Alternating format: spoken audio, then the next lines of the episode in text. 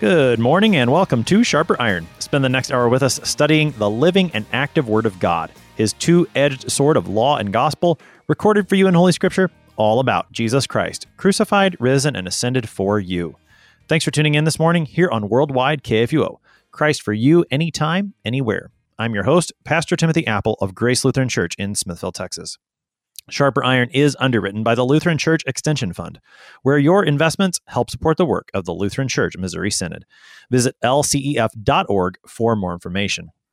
On this Monday, February 1st, we are studying Mark chapter 4, verses 35 through 41. Jesus has spent the day teaching, and now he invites his disciples to go with him to the other side of the Sea of Galilee. The trip is eventful, to say the least. To help us sharpen our faith in Christ as we study God's Word today, we have with us regular guest, Pastor Peter Ill. Pastor Ill serves at Trinity Lutheran Church in Millstadt, Illinois. Pastor Ill, welcome back to Sharper Iron. Good morning, Pastor Appel. Good to be back with you. Happy February to you and to all of our listeners. As we get started this morning, Pastor Ill, let's talk a little context. We've had a lot of Jesus teaching in the previous texts. Today, it's going to transition a little bit. What's going on here in the Gospel of Mark? Mark has this kind of back and forth between a section of teaching and then a section of miracles. And our reading today is the first of a series of miracles. So, uh, on Friday, we ended up with talking about how Jesus was teaching and the parables that Jesus was giving.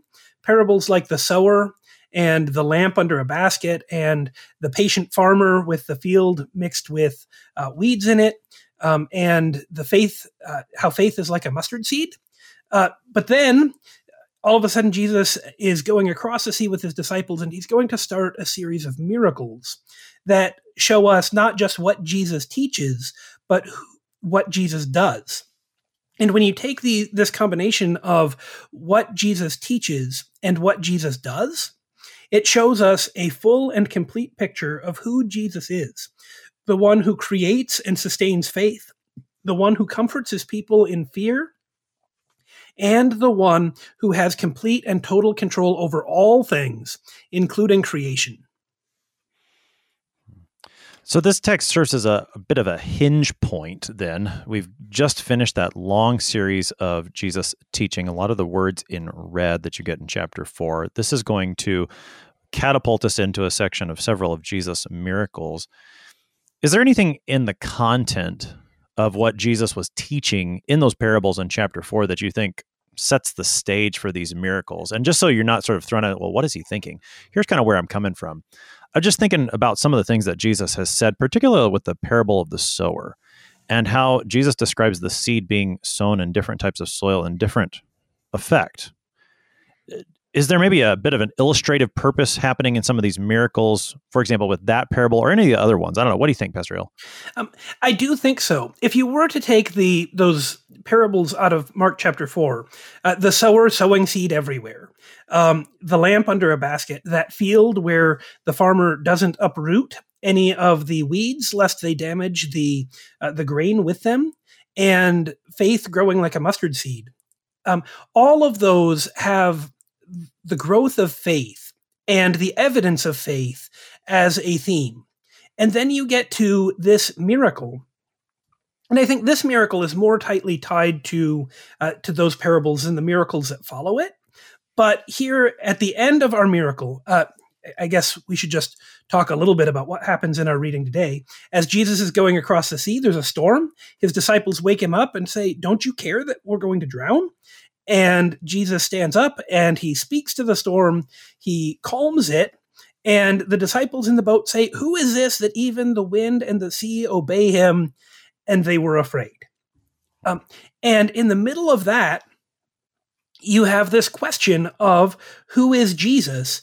And do we have that mustard seed, sown faith kind of a thing going on uh, among us uh, here is the disciples' question. And so they do.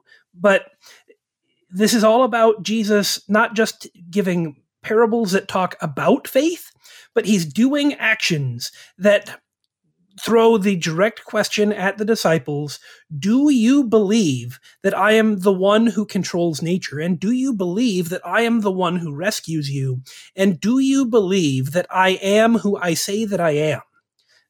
That is the question. And all of those parables get kind of thrown uh, right into the disciples' face, challenging them as they're in the middle of this storm and right after Jesus calms the storm. It strikes me that this first miracle that we see here at the end of chapter four is done in the presence of the disciples, and it is their reaction that gets highlighted at the end of the text by St. Mark. And they're confused, as we will talk about, and you've already told us a little bit here, Pastor Ill. And that that's somewhat surprising of all the people who had heard Jesus' parables. We know that they got explanations. And so for them to uh, miss the boat, uh, that was a really bad one, Pastor Ill. It was, but it, it, I'm chuckling over here. It's good. for them to miss the boat right here I mean, it's just terribly ironic and, and I don't know, tragic's maybe a little bit strong of a word, but of all the people that should have seen this and gotten something from it, it would have been the disciples.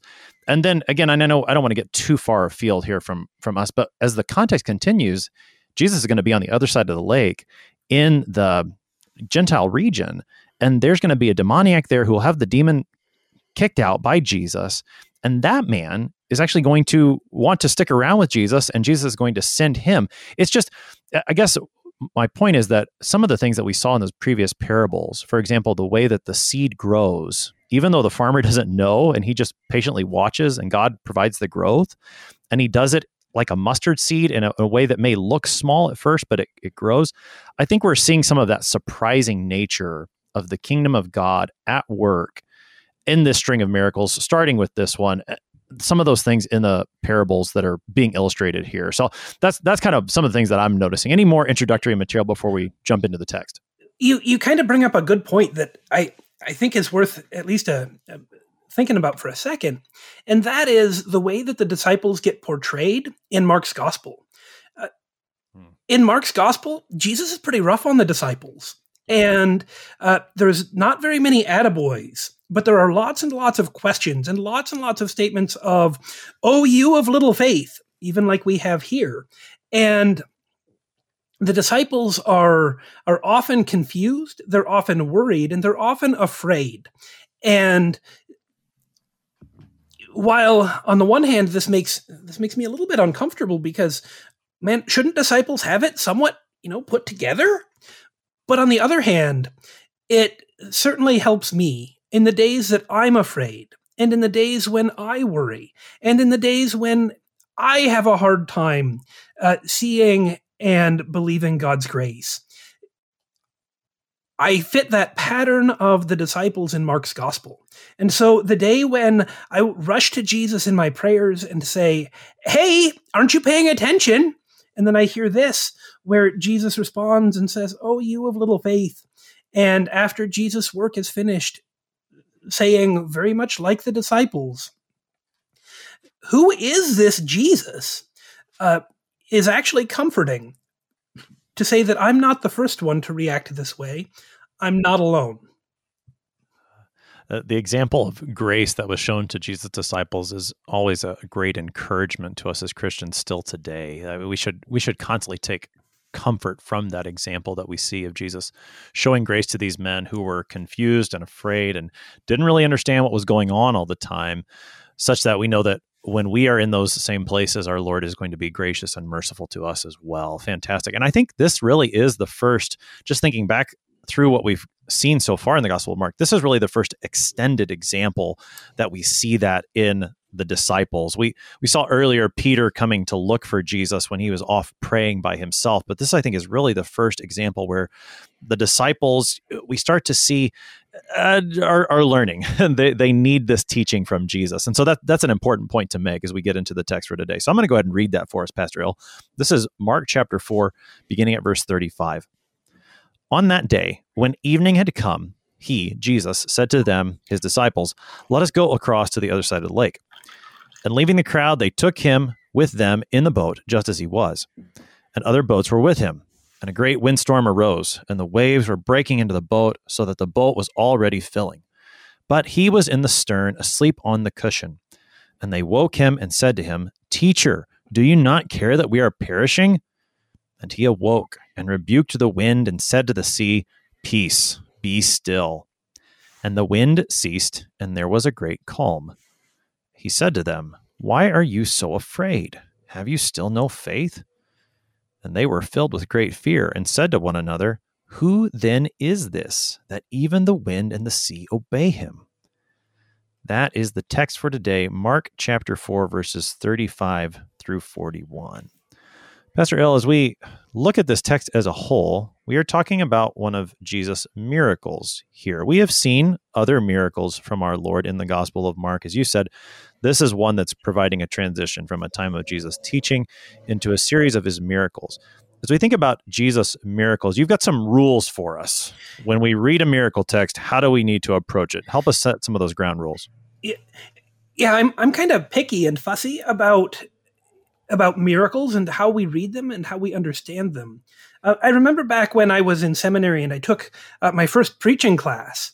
Uh, they, my very first preaching class was all about how to preach, especially from the gospel text. But they said, now, now, don't preach on parables or miracles yet. We have some ground rules to learn. That's a whole different class. And there are some ways that we can we can kind of get confused when we read, especially miracles. So, the first and foremost rule of reading a miracle passage like this one is what does this reading say about Jesus? There's lots and lots of questions that come up in miracles, like what did it look like when the waves were calmed and when the wind stopped? How loud was Jesus' voice? Or uh, with my congregation, I was getting to study Jesus feeding the 5,000 a couple of weeks ago. And somebody said, well, you know, what did it look like as Jesus was, was breaking these loaves and these fish and passing them out? Well, well we don't know. But sometimes uh, it's important for us to remember it isn't how Jesus did what Jesus did, but what Jesus' actions teach us about him the other thing that can happen when we're reading a miracle text is that we sometimes want to read ourselves into it and make that reading about us. Uh, that sometimes is talked about as spiritualizing, uh, and and quite honestly, it happens quite a lot. Uh, but we want to make sure today that we read this text as it's centered on Jesus, not centered on on us today and on our circumstances. Does that does that make sense, Pastor Appel? That does. And I appreciate, I'm going to start with your first point there as, as you were laying it out. I, I certainly agree with you that we want to make sure we understand what is this teaching us about who Jesus is and not get too wrapped up in questions that the text doesn't answer. Having said that, I, I do think that there is a healthy place for a sanctified imagination, if I can say it that way, such that we don't become too mechanical with the text, but we recognize that this is Jesus, a real human being interacting with other real human beings in a real life situation. In this case, on a rather tumultuous sea with people who are afraid for their lives and not lose sight of the the reality of the text, if I can say it that way. Does that make, and I don't think those two things are, are mutually exclusive. Does that make sense? It does. Yeah. I, I didn't mean to imply that we didn't think about Jesus as a, as a person who, who said words with his voice and the water and the sea obeyed. Uh, I think there is a healthy point for this kind of mysterious wonder of things that things that we aren't going to stand before the resurrection and might not even understand after the resurrection. And that's completely and totally okay. To say, I don't know how Jesus broke the five loaves and the two fish. I don't know how loud Jesus' voice was. Um, but what I do know is this that Jesus commanded the sea and the wind, and it did exactly what he told it to do. That I know for sure. Some of the other stuff, I don't know so much, and that's okay. But I think that culturally there can be a time when we want to say, well, if Jesus believed in the words that he said and he commanded the sea, if I believe in Jesus and if I believe the words that I can say, I can command the weather too. Uh, and we definitely don't want to get into that of saying, well, just because Jesus did this in a miracle means that I, by faith, can do exactly the same thing. That and that's what I'm trying to uh, watch out for. Certainly, certainly. That would be asking the question, what would Jesus do and trying to apply it in a rather unhelpful way, and yeah. a way that would lead you down some pretty, pretty wrong paths. So, and that I think helps with a, a bit of a bridge to that second point you make this temptation that exists to spiritualize miracles or to read ourselves into the text in ways that the text doesn't actually invite. Can you give us an example of and, and just with this text in particular of what that might look like of spiritualizing a text like that um, you could you could do it just like this by saying oh well you know when we see a boat uh, a lot of times we think about the boat as the church, and so uh, Jesus is present with his church, but it seems like he's sleeping, and and then you go and you wake him up, and Jesus rescues the church. But that means that for us today, it's important that we make sure that we wake Jesus up and make sure that he knows what's going on, so that he can rescue us. And uh, or um, individual Christians need to approach Jesus in prayer because Jesus won't rescue you until you'll pray. Um, scripture doesn't teach that, and this text doesn't teach that. And I think a lot of Christians would say, "Well, I don't, I don't believe that that would say that." But sometimes we hear that same kind of a thing uh, brought up really, really often. Of, well, do I need, you know, is Jesus waiting on me to ask him to wake him up, if you will, uh, before he will act for me? Uh, does Jesus need me to do this or that? And anytime you start asking what Jesus needs from us in order to get Jesus to do what we think we need him to do, we're really running into problems because we just took this biblical text that's about Jesus and made it about how we can get the things that we need from Jesus and and we've really kind of got the cart before the horse now. Hmm. What about and I don't know if you've ever heard this. I've heard it. I may have said it in my past the the taking a text like this and saying this is an example of how Jesus can calm the storms in your life and you end up i think spiritualizing the storms. Would that be something else we would want to avoid exactly. If we start to talk about this literal storm as the um, as a metaphor for the challenges and the trials that we have in our life uh, that would be another example of spiritualizing this of saying uh, when you have storms in your life if you pray jesus will just calm them and they'll go away. Uh, and that's not exactly what this text teaches either. To talk about it that way talks about uh, it puts the storm as the main character in the parable, or maybe yourself as the main character in the parable. But for Mark, the main character in this parable isn't the storm, it isn't the disciples in the boat, it's not you and me as readers of this miracle, but it's Jesus himself. And so we always want to make sure that we keep Jesus as the subject of these miracle accounts. Mm. Uh, that's that's uh, well said. That when we come across a miracle, as we have in today's text, let's keep Jesus the main character. I, I think that's a, a very simple and helpful point for us, so that we don't. And that's probably true in most of Scripture that uh, we want to we want to do that. We want to keep Jesus as the actor. And and you know, I mean that's what he says is true. The Old Testament is about him. He's the one who's who's working and he's true that's true in the New Testament as well. So let's let's let Jesus be the main character, the main actor in this miracle. Let's not over spiritualize it. Let's not oh, what were your other rules? Let's make sure we understand what this is saying about Jesus. Okay, so let's, with those rules in mind, Pastor Ill, let's start. And we've said, well, some things that this parable isn't saying. Let's start working as to, and not parable, miracle. It's a miracle. as we start thinking about what this miracle is teaching us about Jesus, let's let's let's get going. So start taking us into the text itself. Things seem pretty straightforward in terms of the scene that is set and what happens. Yeah, um, and there might be a couple of things that I, uh, as we kind of chat through the text, I might just say a couple of things so we can talk about them more a little bit later. Um, sure. But it starts out in uh, there in Mark four verse thirty five, mentioning that it was evening, and Jesus says, "Let's go across to the other side." Um, and then in verse 36 I, it makes me chuckle a little bit. It says that uh, leaving the crowd they that is the disciples took jesus with them. And so after we've just spent so much time talking about jesus being the main character the subject of the verb here is is the disciples leave and they take jesus along. Um, and so now i'm giggling a little bit but it also mentions that as they go in the boat, there's other boats with them. And then the other boats kind of disappear. And I've often wondered, maybe this is part of that kind of mysterious wondering. What happened to the other boats? Did they go a little way and then when the storm got rough, did they turn around? Was it not their intent to go the whole way across the sea? Were they there when Jesus calmed the storm? It it doesn't say uh, what happened with these other boats. It makes me curious, and maybe in the resurrection, Jesus will see fit to make it known to us, and maybe not. But it does have me scratching my head a little bit. Hmm.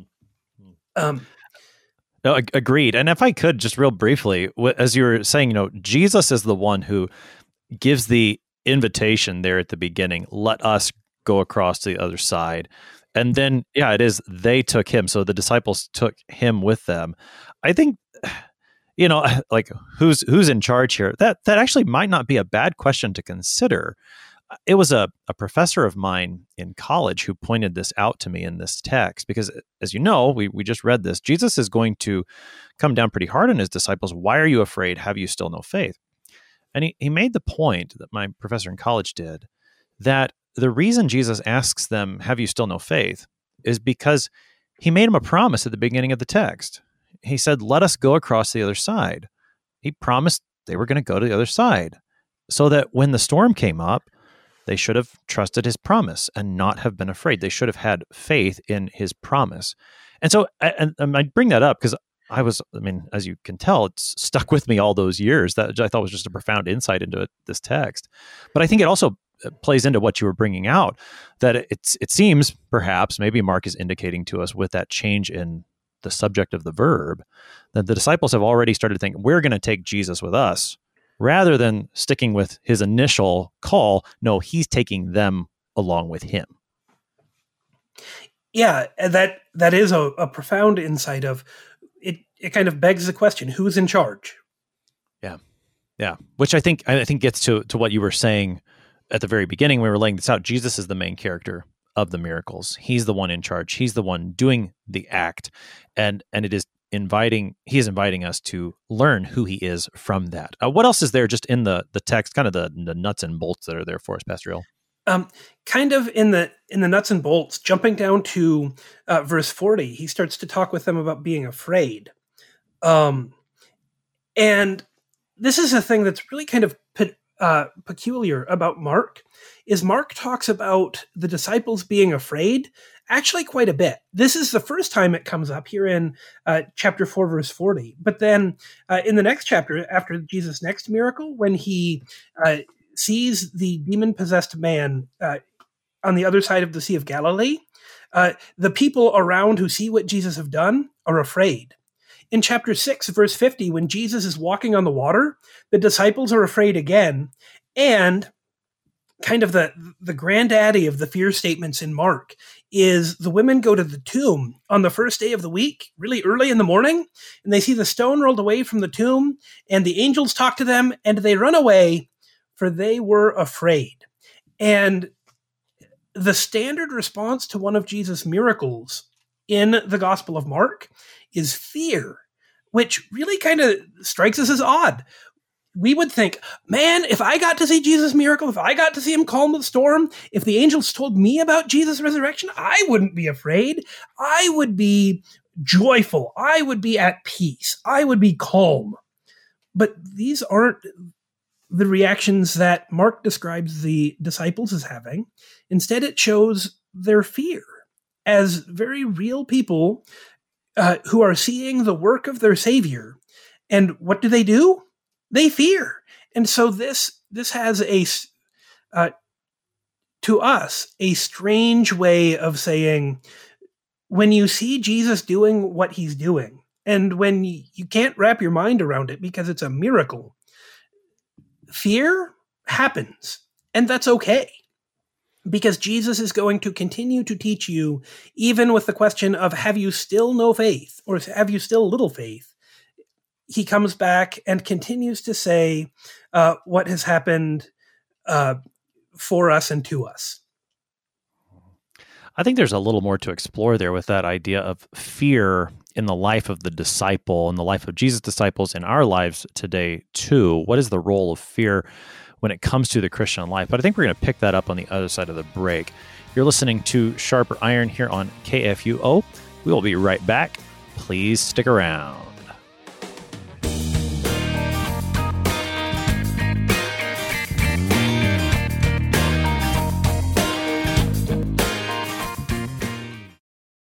Since 1978, Lutheran Church Extension Fund has had the humble privilege of supporting Lutheran Church Missouri Synod ministries and her workers. Thanks to faithful investors, LCEF has provided thousands of church workers, congregations, schools, and organizations with the low cost loans and resources they need to reach more people with the saving name of Christ. To learn more, visit lcef.org or call 800 843 5233. 800 843 5233.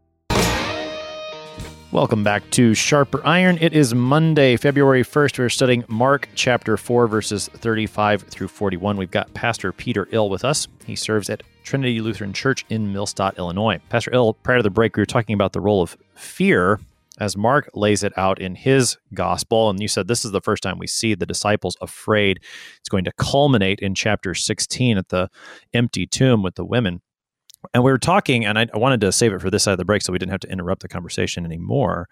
Uh, the role of fear in the Christian life. It, seems in this text that the disciples' reaction of fear is a negative one.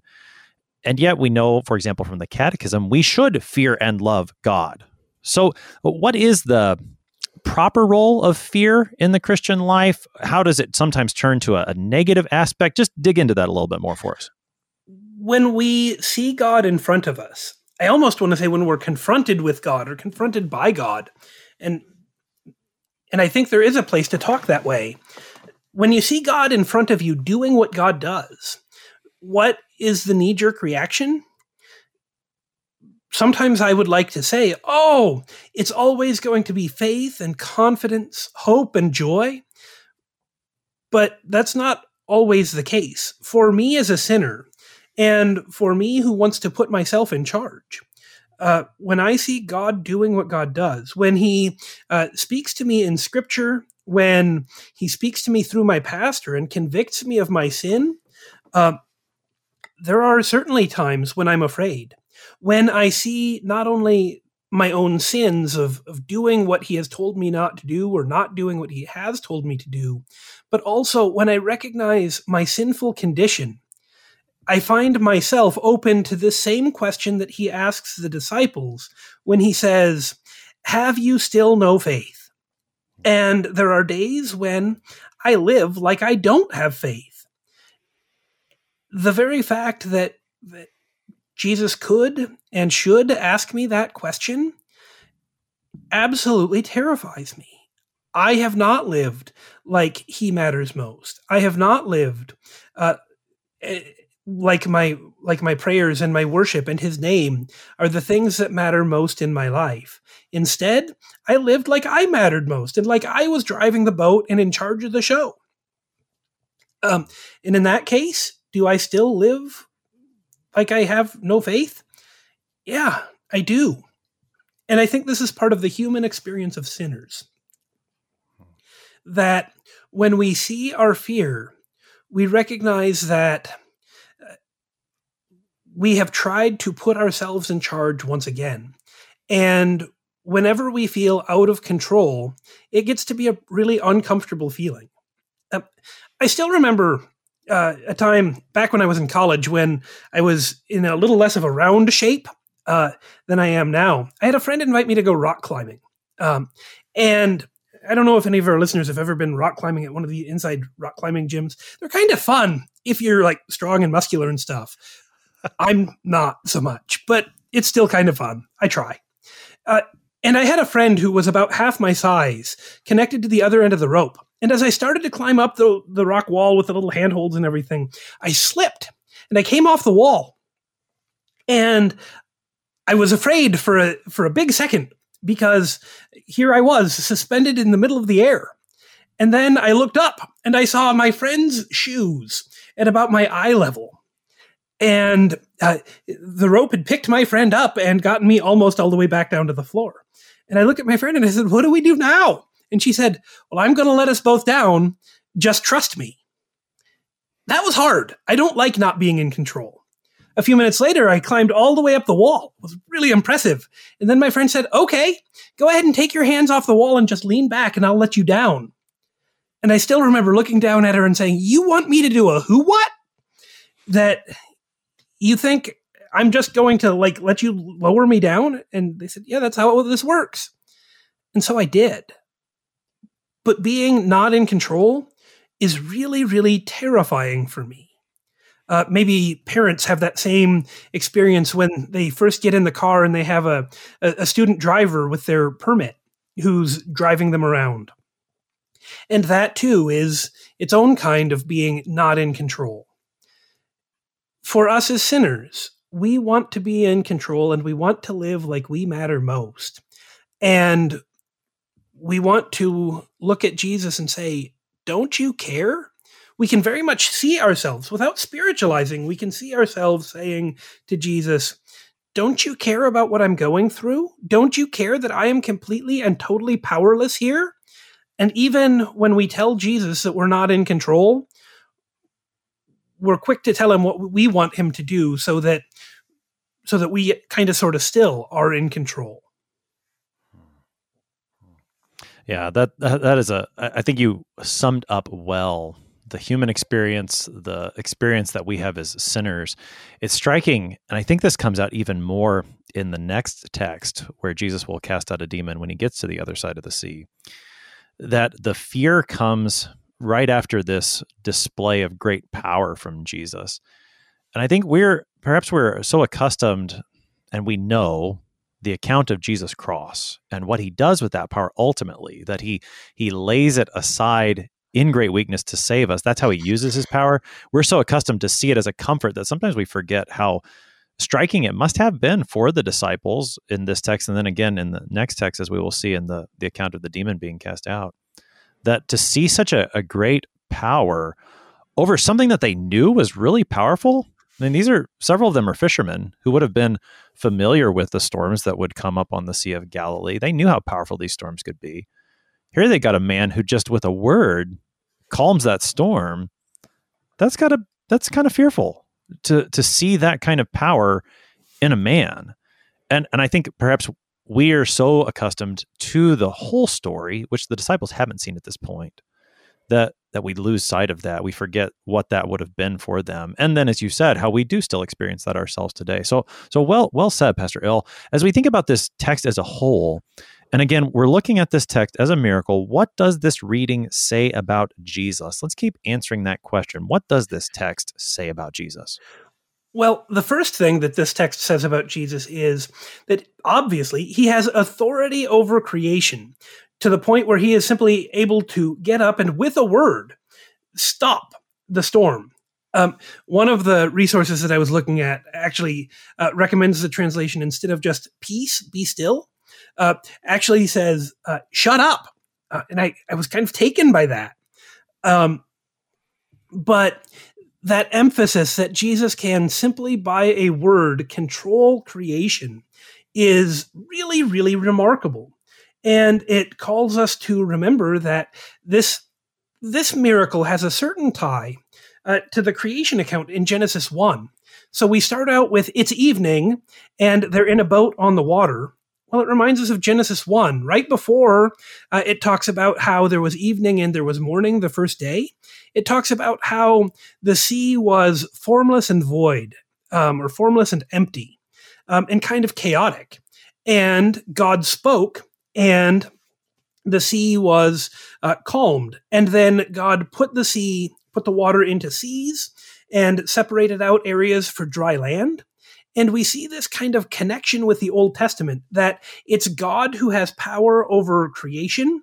And here, Jesus gets up in the boat and has power over creation. And I don't think that, as Mark is telling this, that uh, that he's unaware that he just kind of happened into this.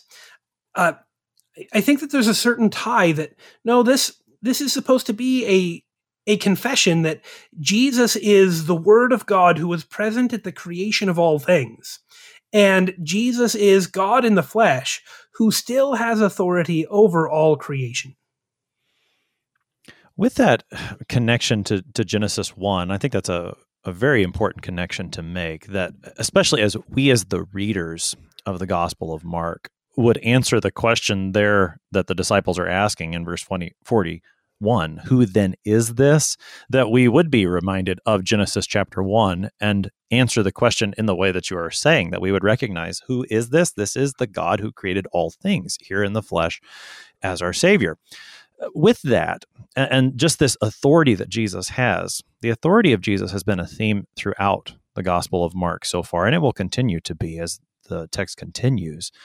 Particularly uh, i want to talk to you about verse 39 where jesus is said to rebuke the wind and then he speaks those words peace be still a lot of the language there is not all that different from mark chapter 1 where jesus is confronted by a man with a, an unclean spirit there in Mark chapter 1. And in Mark 125, the text reads, Jesus rebuked him, that is the man, the, the unclean spirit, saying, Be silent and come out of him. Sounds there's there's some similarities in language there. And I want to be careful here because I don't want to say the wrong thing, but is there is there a connection there? And and if so, what's the connection? Is it simply the fact that Jesus has this authority, or is there is there something to the tumult of the sea and the way demons cause chaos in humanity that that we can connect those hopefully i'm making sense here pastor ill can, can you help me connect those things? I, I think i take your question as is there a connection between the chaos of the sea and the chaos of demon possession? Is it yes. am i kind of tracking? You nailed it. Um, that's a wonderful question that i haven't thought about enough to, to really give a good answer to. Um, but you do as you pointed out the similarity of the language uh, of the kind of peace be still. And also, what happens as soon as Jesus and his disciples get to the other side? They're confronted with a demon possessed man going from uh, one chaotic situation to another. Uh, I think that that would be a really interesting question to to continue kind of holding up as we see Jesus doing water miracles and Jesus casting out demons in the Gospel of Mark. But I'm I'm afraid I'm not ready to answer it today. Well, and I, I, I was too was thinking forward into the next text where we're going to see those two things actually come together to a degree where Jesus is going to cast out a demon, and then those demons are going to go into some pigs who will go into the sea. And so I'll I'll talk about that with the next guest too, and we'll we'll see what we can do with that. I I think there's a connection. I want to be careful there. I don't want to say that the sea is somehow demon possessed. I don't think I want to um, say that. With that said, I think though, there's a connection.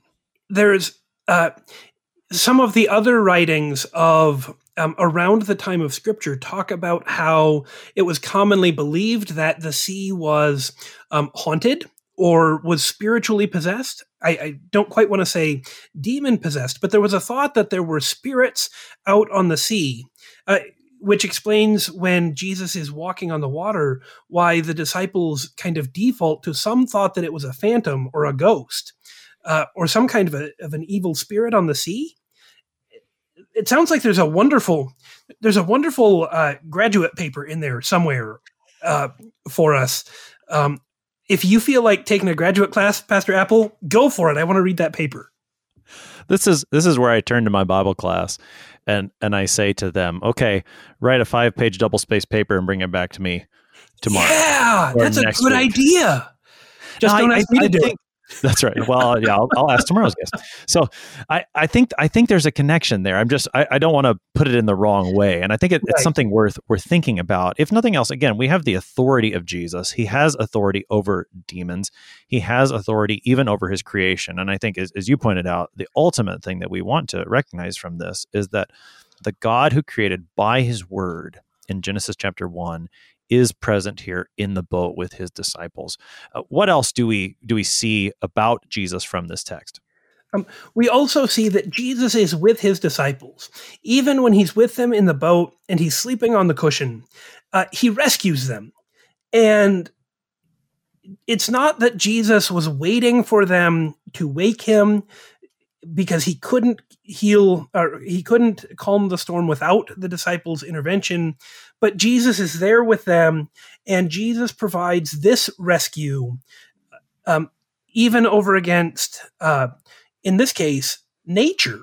And in a world where we see nature that turns against us sometimes, we wonder does God care in light of sicknesses? Or does God care in light of natural disasters or storms? Uh, you know, is God interested in what's going on with us? And Jesus gets up, and his first order of business is to rescue his disciples. And that's exactly what Jesus does. And he does it simply with a word, because Jesus' words do exactly what Jesus says they should do. When Jesus says, Peace, be calm, what happens? There is peace, there is calm. And then he is able to go on uh, asking his question, asking the question of the disciple, Have you still no faith? And they sit there and ask this question of faith of who is this? And Jesus' words do exactly what they say they're going to do. If you want your your uh, 50 cent theological word, Jesus' words are efficacious. They do exactly what they say they're going to do. That might be worth a whole dollar. Okay. Inflation. My mom always t- called words like that 50 cent words, um, but I think we need to adjust for inflation these days.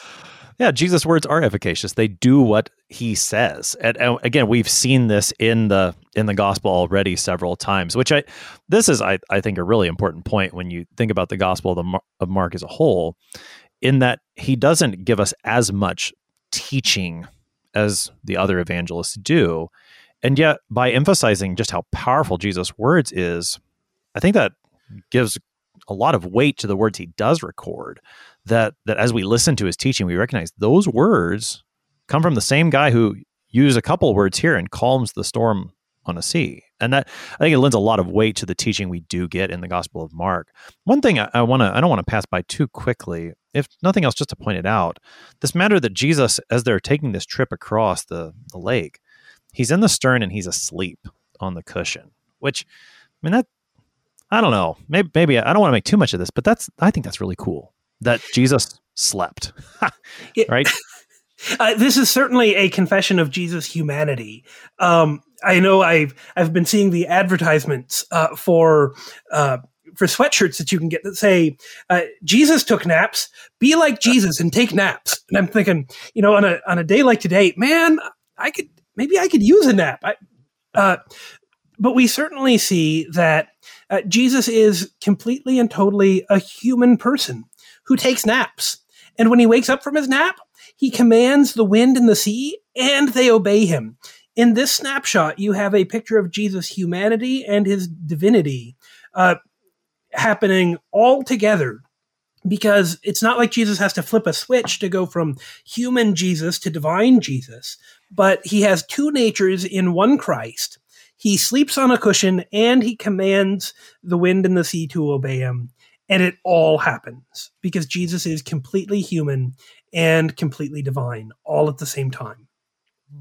In uh, in that humanity that we see here so clearly as he sleeps, I think you you see a picture of the faith that he would have his disciples have that Jesus trusts his heavenly Father even in the midst of this storm that is coming up on the sea that he is able to sleep. And and perhaps that invites a, a connection to one of our other seagoing friends in the scriptures, Jonah.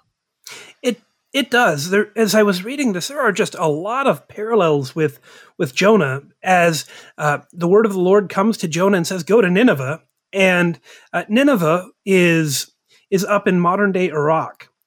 But Jonah jumps a ship and starts to sail instead of walking to the northeast, he sails to the west. And he's sleeping on this storm tossed ship that uh, the sailors say is going to be broken apart. And at one point, they come down and they ask him why he's snoring. And he says, uh, he says, I've done the opposite of what Yahweh, the God of Israel, has called me to do. Throw me into the sea. That should fix it. And so they throw Jonah into the sea. Um, and Yahweh calms the storm. But Jonah still wasn't in charge because when Jonah falls into the sea, he's swallowed by a great fish. Uh, and God continues to control the rest of the book of Jonah. And you see kind of a, a very similar reaction of Jesus is sleeping in a boat that's becoming swamped. The waves are coming in over the, the top of the sides. Um, And his disciples come to him. They don't ask him about his snoring, but they do ask if he cared that they were drowning. And then Jesus did what Jonah couldn't do. He controlled the sea. He did what Yahweh did in the story of Jonah. And Jesus shows himself to be the one greater than Jonah. Uh, this is also kind of interesting because in Matthew and in Luke, uh, as the crowds are talking to Jesus, they say, "What sign will you give us that you are greater than uh, that that you can say these things?" And Jesus says in both Matthew and in Luke, "I'll give you the sign of Jonah. That as Jonah spent three days and three nights in the belly of the fish, um, on the third day I will rise." But in Mark, there's no account of the sign of Jonah. Jesus just talks about not giving them a sign. But here, this might be a little bit of a flyer, but I think this is Jesus teaching about the sign of Jonah in Mark's gospel.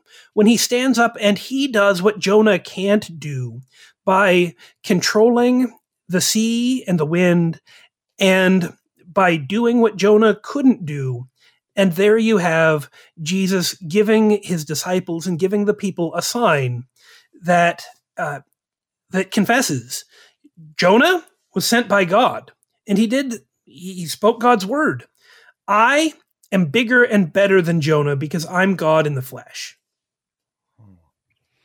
Yeah, the the thing uh, uh, I, I like the connection to Jonah there because as you and you're bringing out the sign of Jonah, and I'd have to think a little bit about that one, Pastor Ill, to to see if if maybe this is a connection to the sign of Jonah in some way, shape, or form.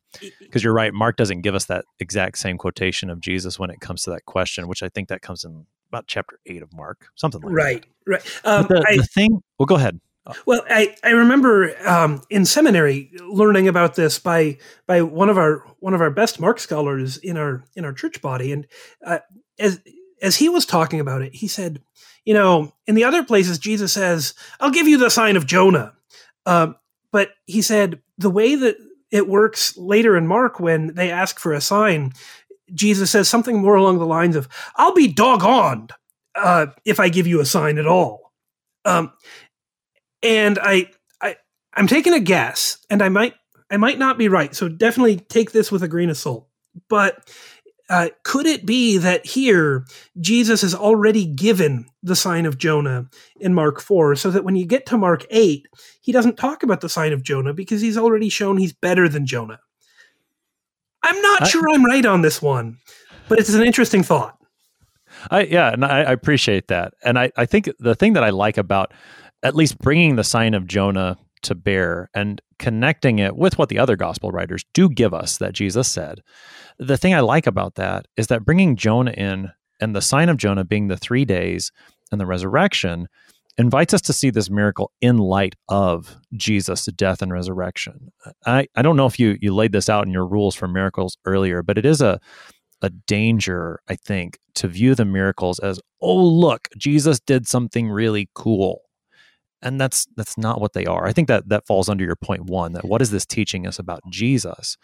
And if we if we look at the miracles apart from the death and resurrection of our lord then i think that danger becomes all the greater. But when we see them in light of what he will do in his death and resurrection i think that really helps us to to keep it together uh, to to go from the fear that the disciples have here in that great power that Jesus exercises to the place where he takes away that fear, which is in his death when he when he uses that great power of God to die for our sins, which is just a fantastic contrast that I mean as Paul proclaims in 1 Corinthians 1, there's the power of God for our salvation, which is proclaimed to you and to me in the gospel. I, I, so uh, whether or not Mark is is doing something with the sign of Jonah here in Mark chapter 4, I don't know, but I think drawing those connections invites us to stay focused on what Jesus would have us see from this miracle and really from all his miracles. Uh, Pastor Ill, we got oh, three and a half minutes here, and, and I know you really want to answer this question for us. And you always do such a fantastic job of pointing us to Jesus. So the disciples say, Who then is this? Who is Jesus that even the wind and the sea obey him? Answer that question for us. In this miracle, as Jesus calms the storm from the boat, Jesus shows that he himself is the one who was present in the beginning when the water was controlled. He cares and he rescues his people by the power of his word and ultimately by the power of his death and resurrection. And sometimes our human reaction to Jesus' work is fear. When we see what Jesus does and who Jesus is, sometimes we're afraid because we're not in control. But our fear doesn't change who Jesus is. When you're afraid, Jesus is the Christ, the Messiah, the one who is in control and in charge of all things. And when you aren't afraid, Jesus is the Christ, the Messiah, the one who controls all things. And this miracle confronts us and gets us asking the very same question that the disciples ask Who then is this? And it leads us and the church today to make this confession that Jesus is the Christ. He is the Messiah. In the middle of the very real natural disasters that we experience today, Jesus is the Christ. In the middle of our questions about who is Jesus and why do I care, Jesus is the Christ. Nothing that we go through is going to change the fact that Jesus is the Christ and that Jesus is in control and so we recognize that Jesus is present with us by the power of his word. The one who is crucified and raised from the dead rescues us and does something for us even better than calming a storm around us. He gives us the forgiveness of our sins. He controls all things, and he has prepared a place for us to live with him forever as he controls everything. Pastor Peter Ill is the pastor at Trinity Lutheran Church in Millstadt, Illinois, helping us this morning with Mark chapter 4, verses 35 through 41. Pastor Ill, thanks for being our guest today. Thank you for the chance, and God's blessing to you and to all of our listeners. Who then is this? This is Jesus Christ, the God who is present at the beginning, who created all things, the God who is present with his church still, creating us recreating us in faith toward Him. Rejoice, trust in this Jesus Christ. I am your host here on Sharper Iron, Pastor Timothy Appel of Grace Lutheran Church in Smithville, Texas. Thanks for spending the morning with us. If you have any questions on this text or the Gospel of Mark, we would love to hear from you. Send an email to kfuo at kfuo.org. We love to hear from our listeners here on Sharper Iron. Thanks for listening. Talk to you again tomorrow.